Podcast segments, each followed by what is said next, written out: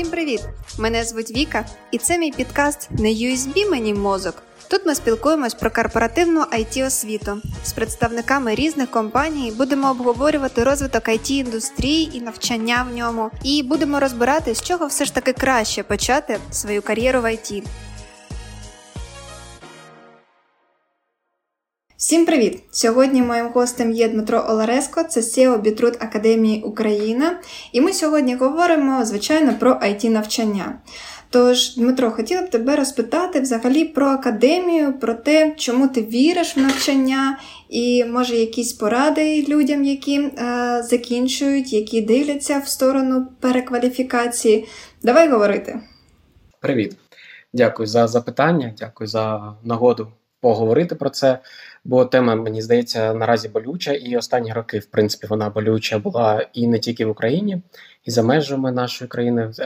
Багато людей намагаються зараз е, змінити своє життя, бо, як мені здається, таке явище е, відчувається, що десь 20-30 років тому ми навчалися, як вийде, типу, куди міг поступити. Якусь то професію обрати, а потім е, тільки згодом розуміла, чого нам хочеться. І хоч, хотілося б більше б якогось креативу. Тому люди долучаються до it сфери, як мені здається, така напрямок специфічний, в ньому багато творчості, і це підштовхує людей на зміни. Академія е, в нас була утворена в 2014 році. Я не застав е, академію на початку. Так сталося, бо раніше я працював у французькій it компанії, яка займалася аутсорсингом, але і раніше займався навчанням е, на своїх посадах. а десь в 20-му році, в червні 20-го року, так сталося, що ми подружилися з академією, почали працювати вже разом. Я долучився до неї вже одразу на позицію SEO, бо тоді була я така потреба в академії зростати, змінювати щось. А в мене була потреба е, більше імпакту. Академія трохи відрізняється від того, що ми можемо зустріти на ринку України і за кордоном, бо це є соціальним підприємництвом. Це зовсім нестандартна модель для України. Е, наразі зараз вже більше і більше стає соціальних підприємств. В 2014 році майже не було нічого такого, і вона була утворена як реакція компанії, як Pet Project, так званий, тобто маленький проект компанії, як допомогти українцям під час турбулентності. 2014 рік в нас був е, відзначений Революцією Гідності це стрес, е, це політичні явища, це криза. І як результат багато людей втратили роботу. Тоді з'явилася ідея навчати людей в IT, допомагати їм свідчитися, переходити в цю сферу і партнеритися з іншими компаніями, щоб вони працевлаштовували. Тобто, це не створювалося як невеличкі такі курси для конкретної компанії, створювалося як щось, яке буде допомагати всім. Воно потроху розбудовувалося як і будь-який маленький проект, потім відокремилося в безпосередньо академію. І в 2018 році було підписано така велика угода була підписана з шведським міністерством закордонних справ з підрозділом від е, цього міністерства під назвою Сіда. Проект назвався Scale.ua, і ціль цього проекту була разом з е, шведськими партнерами розбудувати 20 плюс шкіл всією Україною які могли б надати навчання в першу чергу свідчерам, і акцент, акцент був на маленькі і середні міста, не на it хаби так звані. Бо е, хотілося ще змінити таке специфічне явище, яке ми зараз наблюдаємо. Це відтік кадрів від маленьких міст, тобто міста маленькі потерпають, їм не вистачає кваліфікованих кадрів, а великі міста потерпають від того, що набагато більше стає людей, які там проживають, і інфраструктура, особливо, наприклад, в Києві, не справляється з таким об'ємом. За час існування проекту Scale.ua, це майже три роки, було розбудовано 18 шкіл, потім бахнув карантин.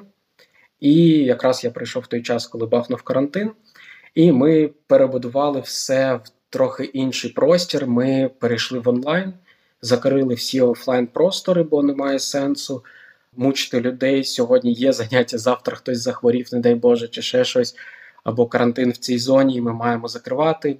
Е, перейшли в онлайн, але хотіли втримати оцю динаміку, бо і курси були створені трохи динамічно, нетипово, і використовували такі сучасні інструменти, той самий Zoom, інтерактивні е, дошки, е, взаємодію з викладачем, щоб було відчуття, що ти все одно займаєшся з групою, все одно займаєшся з класом.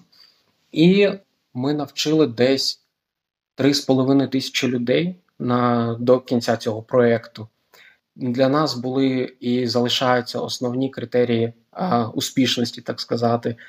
Не кількість студентів, в принципі, нас цікавить більше, яка кількість з них працевлаштувалася, і наскільки ми їм допомогли досягти внутрішніх цілей. Тому основна метрика для нас це відсоток працевлаштування. Наразі він становить приблизно 70% в залежності від напрямку, в залежності від курсу.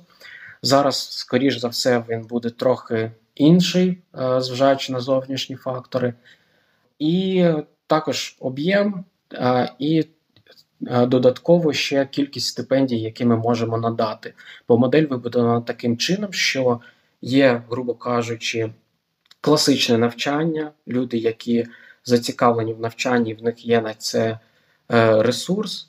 Вони проходять по класичному процесу. Є ті люди, які дуже хочуть, і в них є потенціал, але в них немає можливості отримати це навчання. І за рахунок взаємодії з партнерами, за рахунок внутрішніх стипендій, за рахунок е, співпраці з е, різними компаніями, ми е, додаємо цю цінність і надаємо додаткові стипендії. Одразу винесли декілька категорій ще на самому початку розбудови академії: це ветерани війни, люди, які постраждали від бойових дій, жінки, які постраждали від гендерно зумовлених дискримінацій, і люди з інвалідністю. Для них надається Слухай, специфічні стипендії. Перепрошую, хочу задати питання: вони а, отримують освіту безкоштовно, чи якусь частину все одно вони а, вносять? Ми пробували дві різні моделі а, наразі. Перша модель була повністю безкоштовне навчання, безоплатне. Чесно скажу, провалилася. Я я просто не вірю в безоплатне навчання зовсім. Ну, бувають виключення, і в нас немало success stories таких кльових студентів, які і безоплатно гарно вчилися і так далі. Але якщо брати на загал, не працювала ця модель, тому ми робили стипендію, яка покриває 90, 85, 95%. Також надавали можливість там розтермінування, тобто ну, більш таке людяний підхід був і дивилися на ситуацію. Також е, ще пробували модель е, так званої постоплати. Наразі, наскільки я знаю, Mate Academy по цій моделі повністю працює. Це коли людина навчається безкоштовно, але потім віддає частину свого доходу від роботи в конкретній сфері, е, як повернення. Е, Подя, подя, подяка і оплата безпосередньо навчання, да. так? Ну, е, ми тільки спробували цей. Цю модель не можу сказати, що вона успішна чи не успішна. Недостатньо даних. Там було було буквально 80 студентів за весь 21 рік. Всі закінчили, все нормально. Там, здається, дропнулося тільки троє. Це люди, хто не готовий був довчитися. Ми з ними розірвали контракт, і вони нам нічого не винні. Ми їм теж нічого не винні. Але динаміка була трохи інша в цих групах, і нам треба було теж шукати механізми, як втримати мотивацію, як е, е, відбирати тих людей, які реально хочуть навчатися. І там були дуже прикольні е, кейси.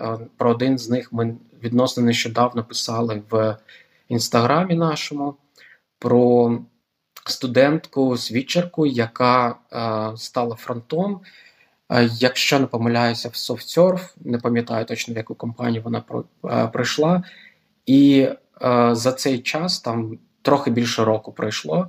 Вона доросла до тімліда і зараз менторить ще інших. І okay. вона ну супер крута. Ну вона і одразу виглядала це її в неї очі горіли, їй дуже хотілося, дуже крута. Таких кейсів дуже багато було. Яскравих ще зможу спригадати декілька, але це більше, мабуть, про соціальний імпакт, який нас більше хвилює. Ну і е, мій досвід якраз був пов'язаний з тим, що в минулій компанії я займався спочатку розробкою, а потім зрозумів, що it компанії і наша компанія в тому числі трохи потерпають від того, що не можуть знайти нормальних спеціалістів під наші потреби.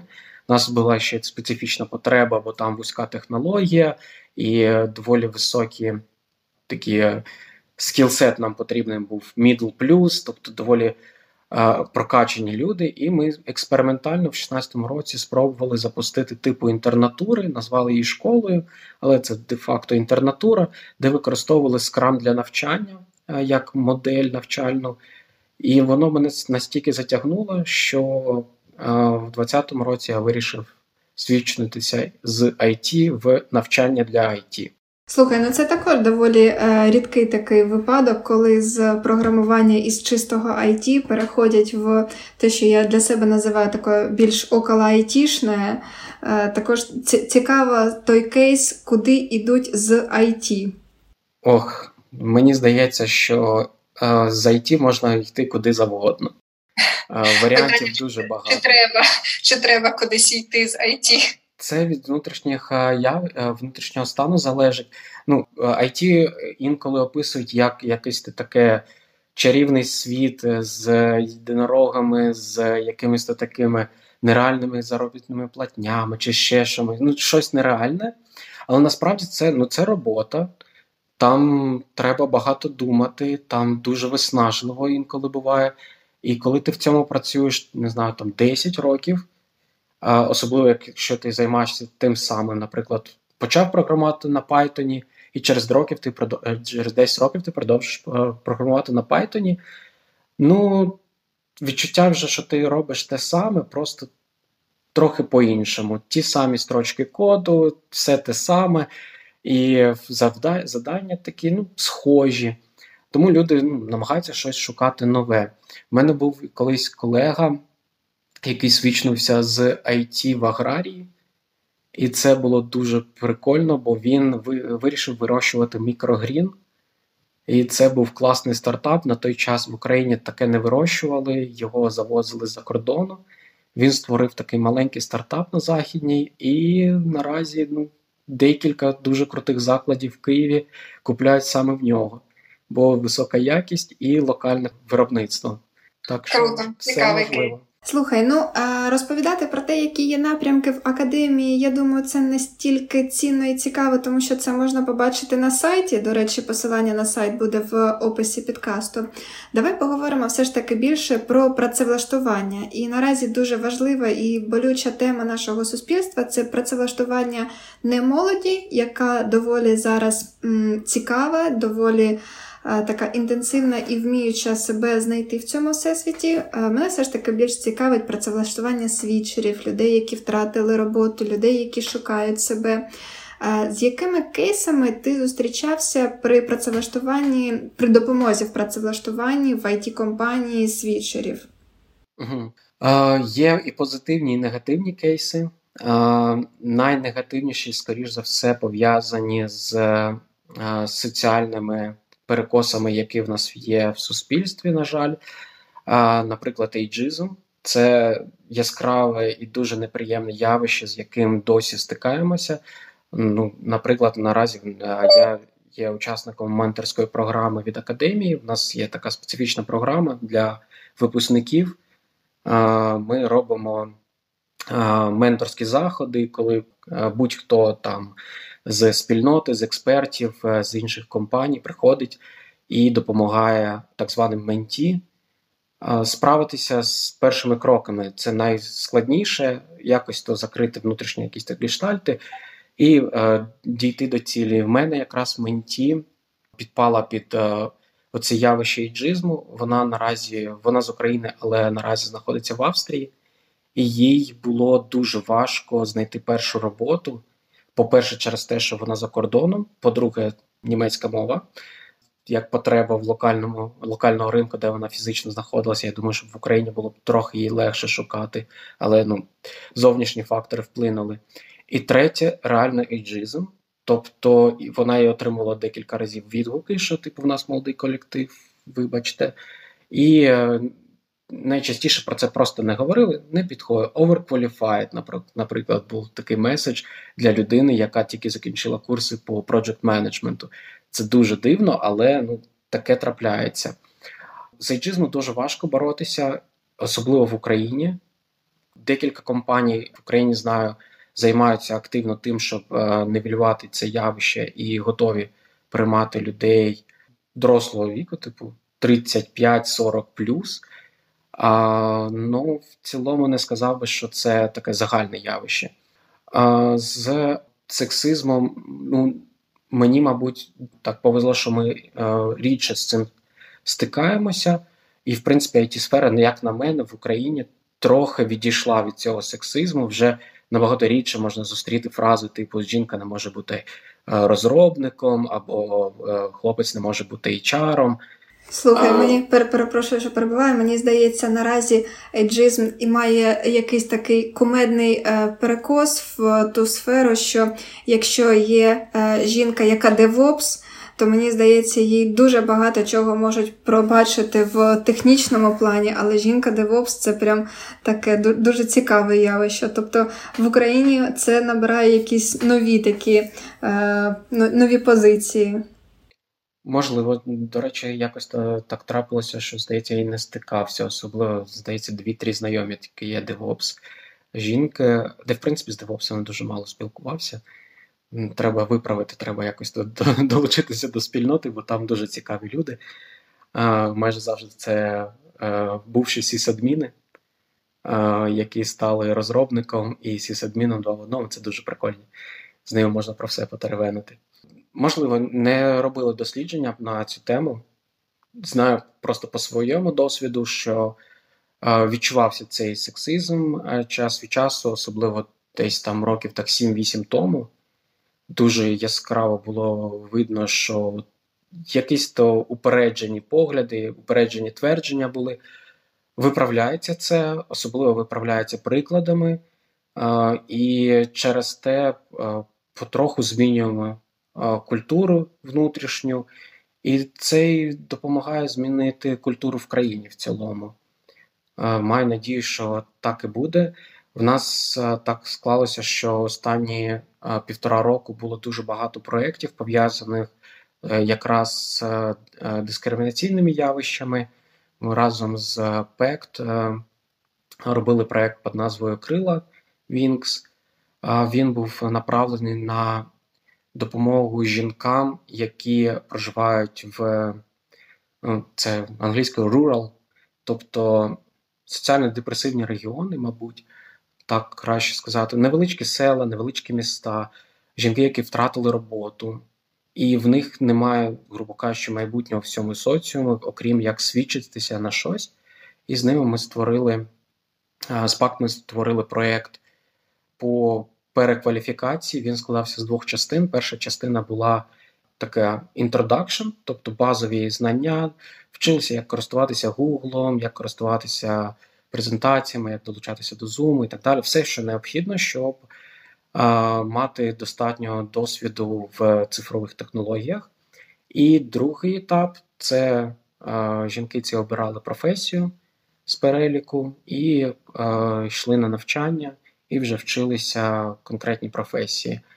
І там було дуже цікаво з ними спілкуватися під час навчання першого етапу, бо в них настільки різко змінювалося бажання долучитися. Ну, Більшість спочатку хотіла там на UI UX або Project Management, або HR, як популярніші, мабуть, напрямки. Наприкінці інтрокурсу все різко змінювалося, і на фронт йшли, на Python йшли, на C-Sharp. В нас тоді не було C-Sharp, але був запит на це. І було дуже прикольно це бачити. І мене дуже тішить те, що технічні так звані STEM напрямки вони покриваються все більше і більше. І і другий проект був з UNFPA. Наразі він в процесі досі реалізуємо його, він направлений на жінок, які постраждали від гендерно замовленого насилля, і там ще складніший в реалізації проєкт, але й вихлоп набагато кращий. Бо ну, це, мабуть, вже на емоціях ти відчуваєш, наскільки великий вклад ти вносиш в соціум. Кожен, Кожна success story, кожна розповідь про зміну в житті або навіть просто побачити цей фінальний проєкт дає от відповідь на питання: а на що ви це робите? А чому так? А чому не повернутися там в ІТ і не робити е, черговий проєкт для клієнта? це дуже круто. Пам'ятаю, був дуже цікавий кейс по стипендіях. В нас був студент, він вік не пам'ятаю, там дорослий чоловік, там 40 плюс, щось таке. Він все життя пропрацював таксистом, разноробочим, щось там на будівництві. Коротше, всім займався, і в нього троє дітей, дружина, вчитель. І так сталося, що він отримав інсульт, і в нього від е, перестала працювати, е, здається, ліва частина тіла. Ну і як результат, він не може робити ту роботу, яку завжди робив. І він на собі поставив хрест, типу, все, нема що робити в цьому житті.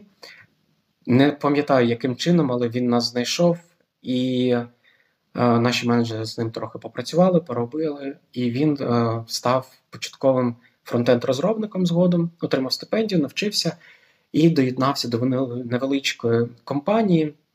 Спочатку як фрілансер, там їм допомагав по маленьких задачах, потім як штатний, потім змінив компанію. І в нього був в якийсь то момент фідбек до академії, який довів половину нашої команди до сліз. Але це сльози такі радості були.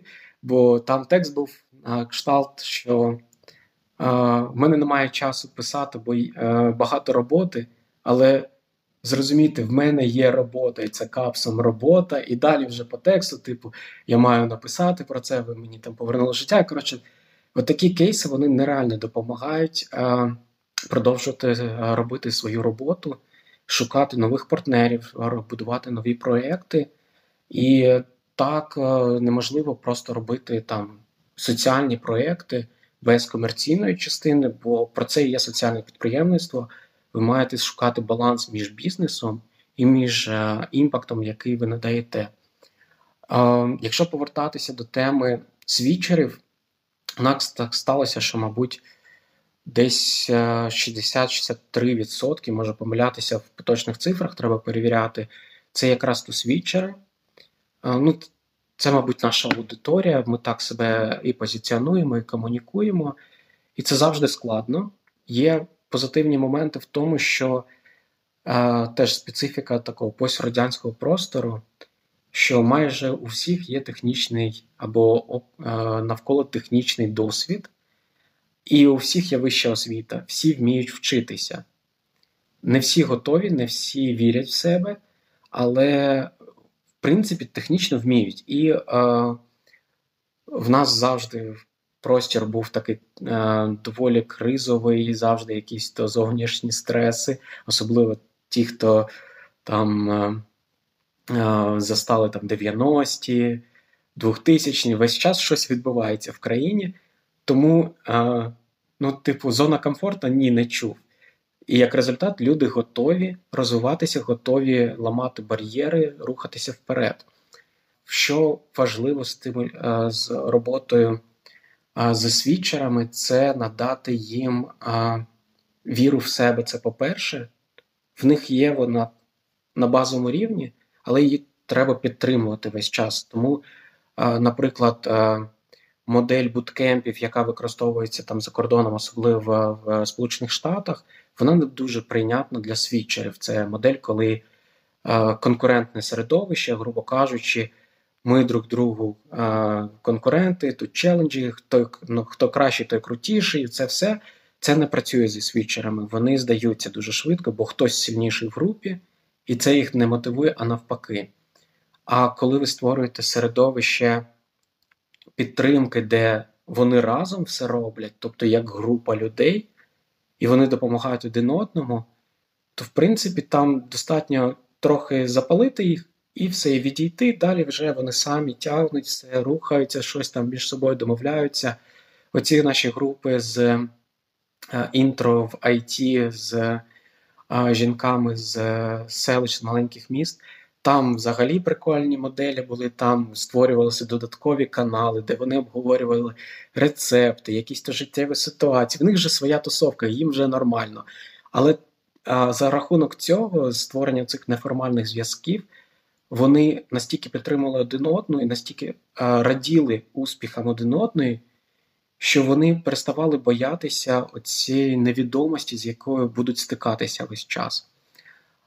І друге явище, з яким теж цей entry level, ті, хто починають там, просто входять в професію, не так часто стикаються, це валідація знань. Я по-іншому, мабуть, це не можу назвати. Це коли ти щось робиш, але ти не знаєш, чи то правильно, чи ні. І в цьому якраз і цінність і курсів, і менторства, і супроводу якогось то експерту, що ти чомусь вчишся весь час, але ти не знаєш, ти рухаєшся правильним шляхом чи ні. І хтось приходить і каже: Так, все добре, ти робиш правильно, все круто.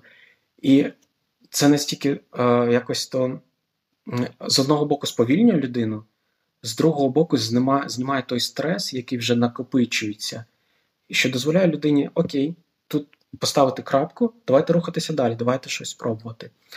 І з працевлаштуванням їм стає трохи легше, бо в них вже немає страху роботи з експертами, взаємодії з іншими людьми. Вони вже трохи вірять в себе, вони бачили свої проекти. Ще на випускний ми часто запрошуємо е, експертів ззовні, які можуть там позадавати питання, це е, трохи допомагає. І е, з ними ще працюють HR, не наші, хтось з нашої тусовки. У нас багато друзів, тому весь час хтось допомагає. І вони роблять тестові інтерв'ю. І як результат, коли людина йде на реальне інтерв'ю, вже більш-менш є розуміння, що будуть питати, як себе поводити. Вже є готове резюме, вже є кар'єрне консультування, тобто є розуміння, чого від життя а, бажати і куди рухатися. Круто. Слухай, а якщо подивитись таку статистику, свідчери після там 35 років куди частіше працевлаштовуються в якісь великі корпорації е, на кшталт там GlobalLogic, SoftSurf, або це все ж таки більш маленькі компанії, в яких також є ресурс для того, щоб менторити новачків? Чесно кажучи, тут немає чіткого паритету, тобто в залежності від циклічності. Ситуація в тому, що великі компанії, е, у всіх компаній є циклічність найму, особливо про інтернів. А в великих компаніях циклічність доволі коротка, вони там кожні 3-4 місяці наймають. Маленькі компанії наймають рідше, але якісніше, скажімо так. І тут такий е, цікавий баланс, що, скажімо, невеличкі компанії більш відкриті до найму е, там 35-40 а в об'єму, по об'єму вони менше наймають таку, таких людей. Великі компанії вони більш прихильні типу, до 30 бажано, до 35 бажано, а, бо це менший ризик, грубо кажучи. З іншого боку, об'єм, який вони наймають більший, і там виходить плюс-мінус паритет. Ну і теж воно трохи-трохи змінюється. Той самий софтсерф, в них є а, своя академія, сертифікація. Ми з ними давно вже дружимо на цьому, на тему сертифікації, тому вони більш прихильні брати з академії, не думаючи про те, який там профайл по віку чи по якихось інших якостях, бо є там базова довіра. З Датартом теж давно працюємо. Датарт нас наразі в Харкові особливо дуже багато забирали і в Херсоні. Там доволі тісні відносини були, ну, вплоть до того, що в Херсоні викладачі майже всі були з Датарту. А по інших великих компаніях, от з ІПАМ ми так плотно взаємодіємо в них свій університет, він доволі ефективний. Ну і так пройтися. Думаю, що в принципі там плюс-мінус паритет виходить. Угу. Слухай, а ти бачиш взагалі якийсь вихід з ситуації, коли it компанії все ж таки не настільки е, зацікавлені в наймі людей після 35 років? Це ж повинно якось все ж таки змінюватися, і над цим треба працювати. Може, в тебе є думка як?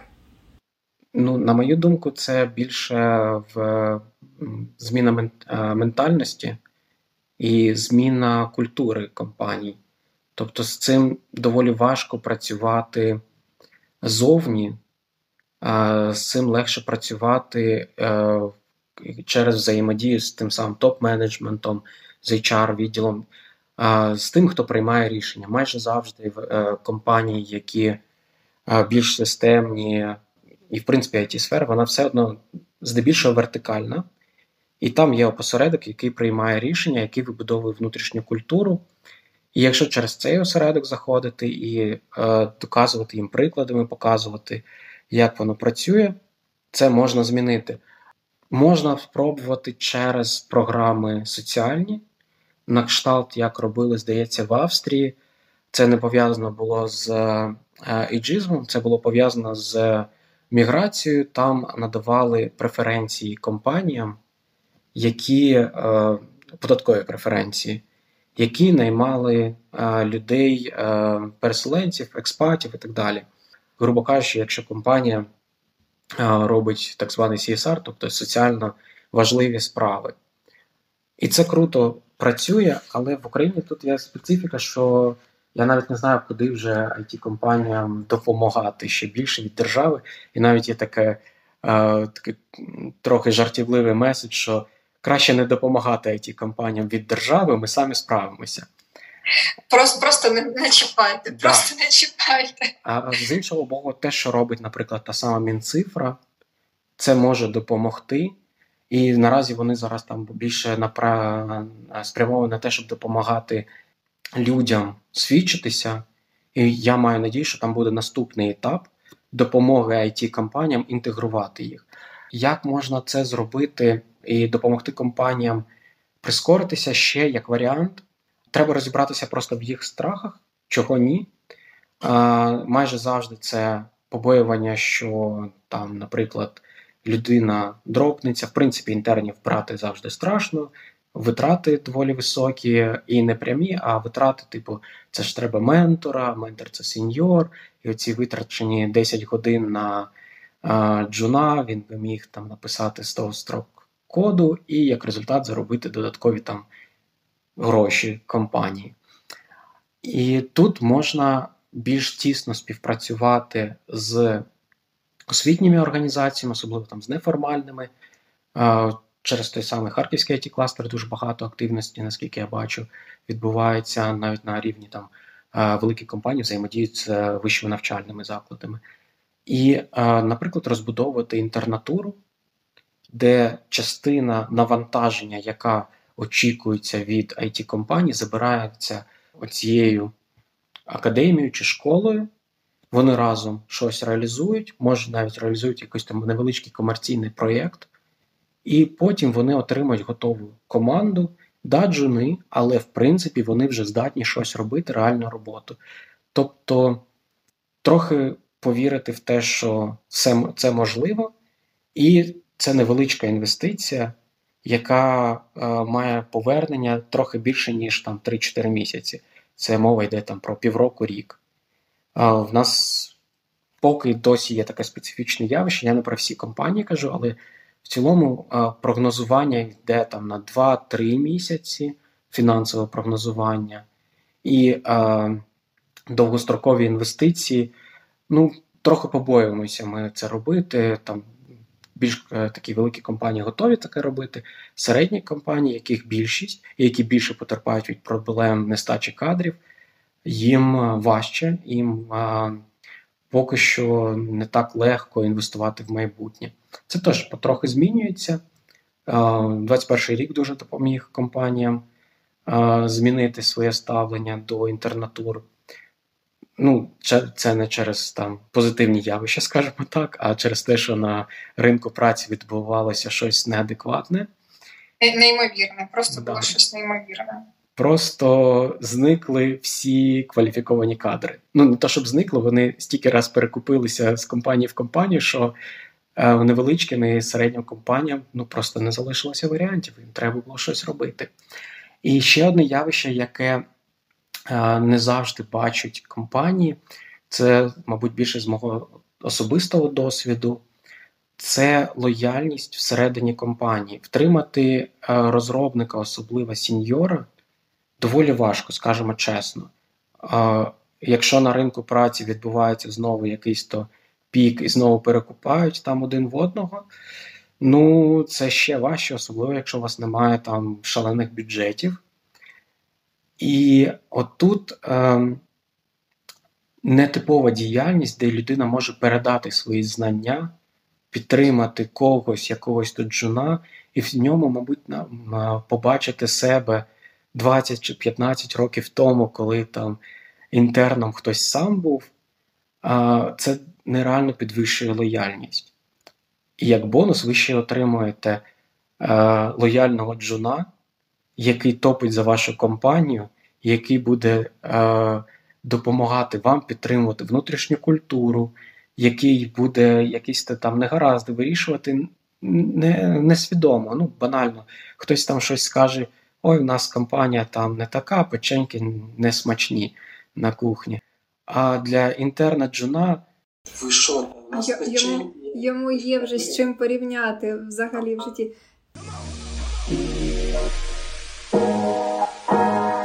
Не USB мені мозок. Ми зупинились на те, на тому, що в свідчерів лояльність доволі висока, і це можливо дійсно та ниточка, те за що треба ще чіплятися. І мені здається, що все ж таки той досвід, який є в людей, які вже свідомо йдуть по цьому шляху, це важливо. І мені здається, все ж таки це повинно виправитися і в нашій країні після всього того, що ми зараз переживаємо. І той процес відбудови, в який ми всі віримо, сподіваюсь, також внесе корективи. Е, мені б хотілося задати такі питання, до яких ми не готувалися, для того, щоб відповіді на них були доволі такі відверті. Е, і таке доволі просте питання, але чому ти віриш в свідчинг?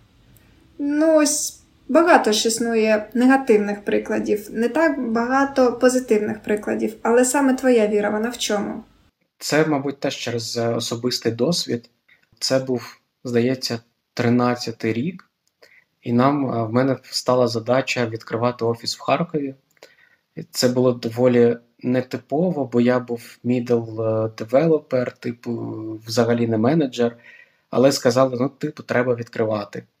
Е, ми відкрили офіс, наш було аж три, потроху його там розбудовували. І в якийсь то день е, в нас була одна рекрутер HR в Києві.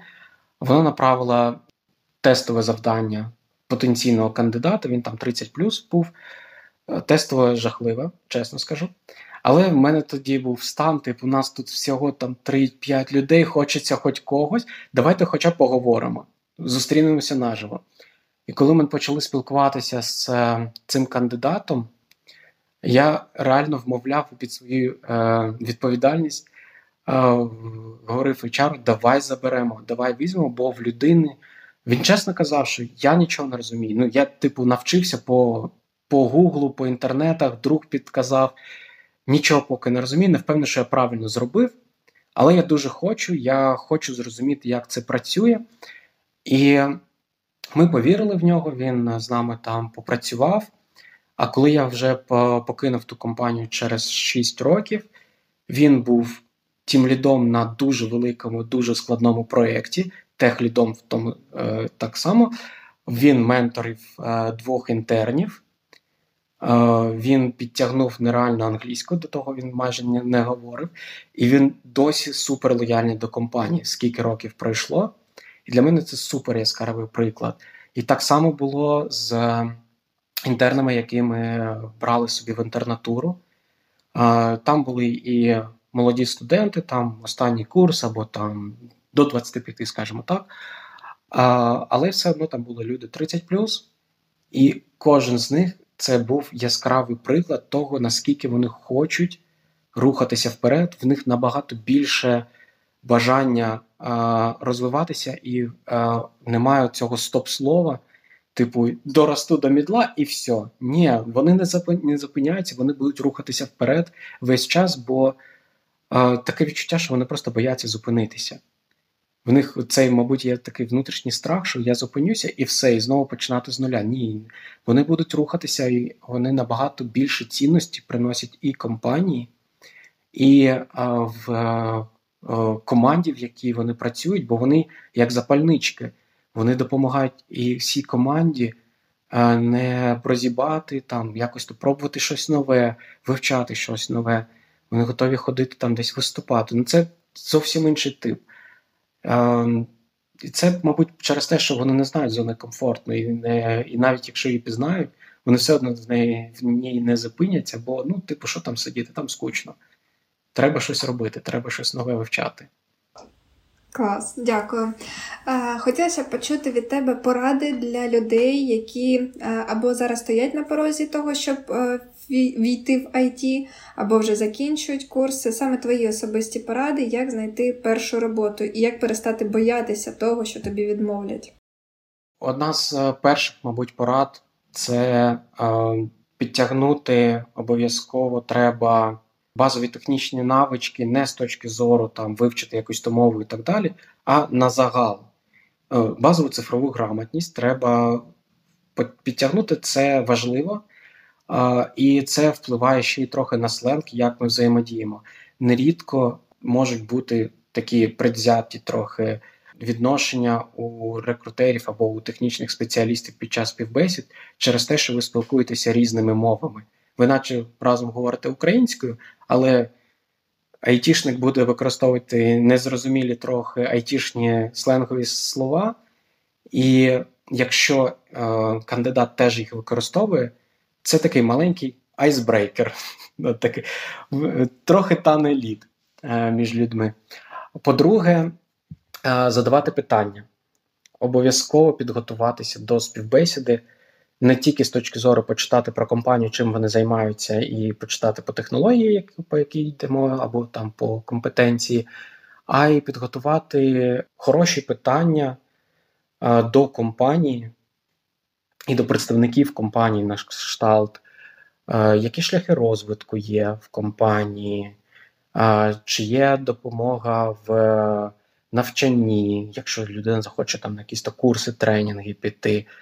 Е, як в них процес влаштований на проєктах, чи використовують вони там Scrum, Kanban. Це показує, наскільки ви готові е, працювати в цій компанії надовго. Ви, типу, не просто шукаєте роботу, а ви шукаєте партнерські відносини, де вам теж буде комфортно. І е, ця впевненість в собі, вона теж дає таку трохи плюсики в карму, скажімо так, надає. І бувають відмови, це нормально. Якщо відмова просити фідбек, можна навіть настоювати на фідбеку, якщо не надали одразу. Ну, в м'якій е, формі а вже ж. Але час від часу про себе нагадувати, питати, що покращити, які скіли були гарні, які не гарні, що треба розбудувати. Ну і англійська. Якщо це все зібрати докупи, мені здається, ну може не перше, може не сьоме співбесіда, але це це станеться доволі швидко. І е, ще такий маленький е, момент: є два лагері, е, два таких підходу. Перший каже про те, що якщо ви шукаєте першу роботу, беріться за будь-яку роботу. Типу, будь-яка компанія, неважливо, чим вони займаються і так далі.